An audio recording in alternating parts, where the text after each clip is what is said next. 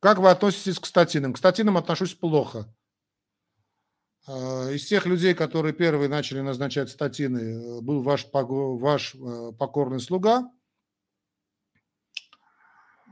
А, то, что касается не только статинов, то, что касается вообще большинства лекарств, которые прошли так называемые горнила клинических испытаний, практически ко всем у меня есть, не только у меня, у всех специалистов есть очень серьезные вопросы. Очень серьезные вопросы. Да, друзья мои, помните всегда, любой препарат, химический препарат, любая химическая структура, искусственно синтезированная, является для нас чужеродной. Поэтому если принимать какие-то препараты, то исключительно по показаниям. Исключительно. К сожалению, далеко не всегда все врачи это понимают, потому что они видят значит, какие-то там показания, читают какие-то журналы. А еще надо, понимаете, как эти медицинские статьи, медицинские журналы, даже самые хорошие, надо читать, э, зная, как читать э, медицинскую литературу. Это тоже искусство кстати, я это тоже преподаю, это называется доказательная медицина. Значит, в этой же доказательной медицине есть такое море нюансов, то есть надо уметь анализировать полученную, э, полученные знания. Понимаете, если человек просто читает и ничего не анализирует, он запоминает только просто последнюю информацию. Вот он прочел где-нибудь там в интернете, да, вот редиска, скажем, снижает уровень холестерина, и он давай говорит. Вы знаете, вот с сегодняшнего дня все вы начинаете, значит, кушать редиску. Потом он, значит, на следующий день читает, что вот так, значит, зеленый чай может вызвать рак щитовидной железы. Говорит, о, вот рак, значит, ни в коем случае, ни в коем случае, ни, ни, ни в коем случае не принимайте, значит, э, значит вот это зеленый чай, потому что он вызывает рак щитовидной железы. Потом читает на следующий день молоко противопоказано, какой-то олух там написал, значит, молоко противопоказано, значит, пожилым людям, да, и все, значит, люди, молоко противопоказано всем и все. Потом он читает, что холестерин – это вещь опасная, и сажает всех людей на то, то, что, он понимает под названием значит, про гипохолестериновая диета. И это бесконечно, это бесконечно. Умение умение э, читать и понимать литературу требует особых навыков. К сожалению, не всегда, то есть практически никогда не преподается э, значит, э, на факультетах медицины умение анализировать, понимать значит, статьи. Да, потому что если вы там читаете и запоминаете просто после, так, так мы созданы, так создан человеческий мозг. Человек запоминает что-то, то, что он прочитал последнее – или то, что он услышал последнее. Вот, в принципе, по этому принципу работает сарафанное радио, да, не только у врачей. То есть запоминается та информация, которую вы услышали. Там сосед говорит, вы знаете, вот я принимаю статины, мне доктор назначил против холестерина. Ой, пошла, значит, э, соседушка, и пошла. Сдаю, сдаю анализ крови. А в лаборатории же не спрашивают, зачем вы сдаете анализ крови. Они говорят, а я вот сдаю анализ крови, потому что моя соседушка сдала, а там у нее высокий холестерин. Она где-то прочитала, что для холестерина нужно назначать статины, принимать статины. И начинает принимать статины.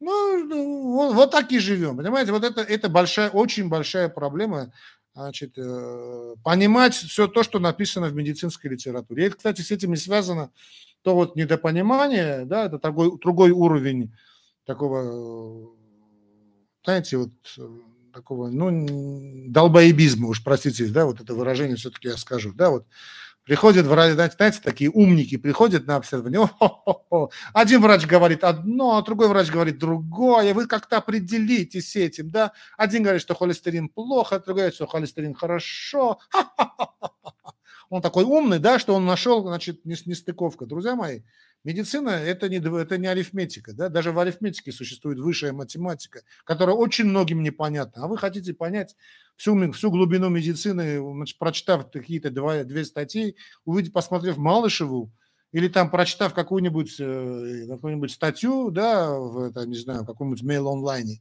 или там Mail.ru. Ну, это же смешно. Да, действительно, есть, есть, есть врачи разных категорий профессионализма. Уж простите, есть врач, который э, профессор, а есть врач поликлиники. При всем уважении, я тоже проходил через эти этапы, при всем уважении значит, к врачам первого звена, преклоняюсь перед ними, да, Они, ну, понятно, что есть разные уровни. В конце концов, есть разные, э, есть разные уровни, я не знаю, готовки того же борща. Да? Кто-то борщ готовит вкусно, кто-то готовит борщ плохо. Ну, все люди разные. Что тут, что тут, что тут поделаешь? Таков наш мир. В таком мире мы существуем. Это очень серьезная проблема в медицине, потому что действительно и сами врачи путаются, они не знают, как себя вести. Так что, ну, я надеюсь, ответил, да? Значит, Алексей Елисеев, спасибо вам за ролик о паре. Я думаю, Алексей, это вы мне написали, значит, смс во время моего стрима. Я вас прошу, друзья мои, во время стрима мне не писать, мне не писать, потому что я ну, не могу отвечать вам, да. Пожалуйста, Алексей, рад, что мой ролик о подагре вам помог. Всегда пожалуйста. Алекс Супер, здравствуйте. Появились ли за последние годы прорывы фармакологии? А, значит так, какой период времени вы скажете? Значит, прорыв фармакологии за последние 30 лет серьезного прорыва нет. Нет и не будет. Не ждите никаких прорывов. Будет все дальше и хуже, и хуже, и хуже. Ну, не считая, наверное, Виагры. Вот Виагра действительно, хотя она была абсолютно случайно создана, совершенно, совершенно случайно, во время клинической фазы, второй фазы, по-моему, вторая была фаза клинического испытания препарата, как, да, сельденафил, который вообще был, предназначался, по идее, авторами для совершенно другого, случайно вышли на его побочную реакцию, которая стала Виагрой. А так нету никаких э, ну, прорывов фармакологии. И то, что я сейчас вижу, и быть не может. И быть не может, потому что вся фармакология находится в частных руках, и все эти вот эти так называемые э, большие исследования, так называемые, они насквозь коррумпированы. Поэтому никаких прорывных, ничего-то хорошего ни от медицины, ни от здравоохранения, ни от фармакологии вы не ждите. Да, все находится в крайне плачевном, я бы сказал бы худшем, плачевном состоянии, ну, в трагическом состоянии находится. Находится и фармакология, находится и вообще вся, вся медицина, потому что все оставлено на откуп. Не, это проблема не врачей, это проблема руководителей. И проблема руководителей не просто стран, это, это очень высокий уровень проблемы. Там речь идет уже не о миллионах и не о миллиардах, речь идет о триллионах. Это никакого, никакого, никакого прорыва в медицине, фармакологии не ждите. Не будет. Не будет. Если не изменится сама формация. А сама формация вряд ли, то есть формация, я имею в виду, строй не изменится. Да? И пока не измените строй, значит, э, вы будете иметь то, что вы имеете. То есть вы будете иметь иллюзию того, что вас лечат,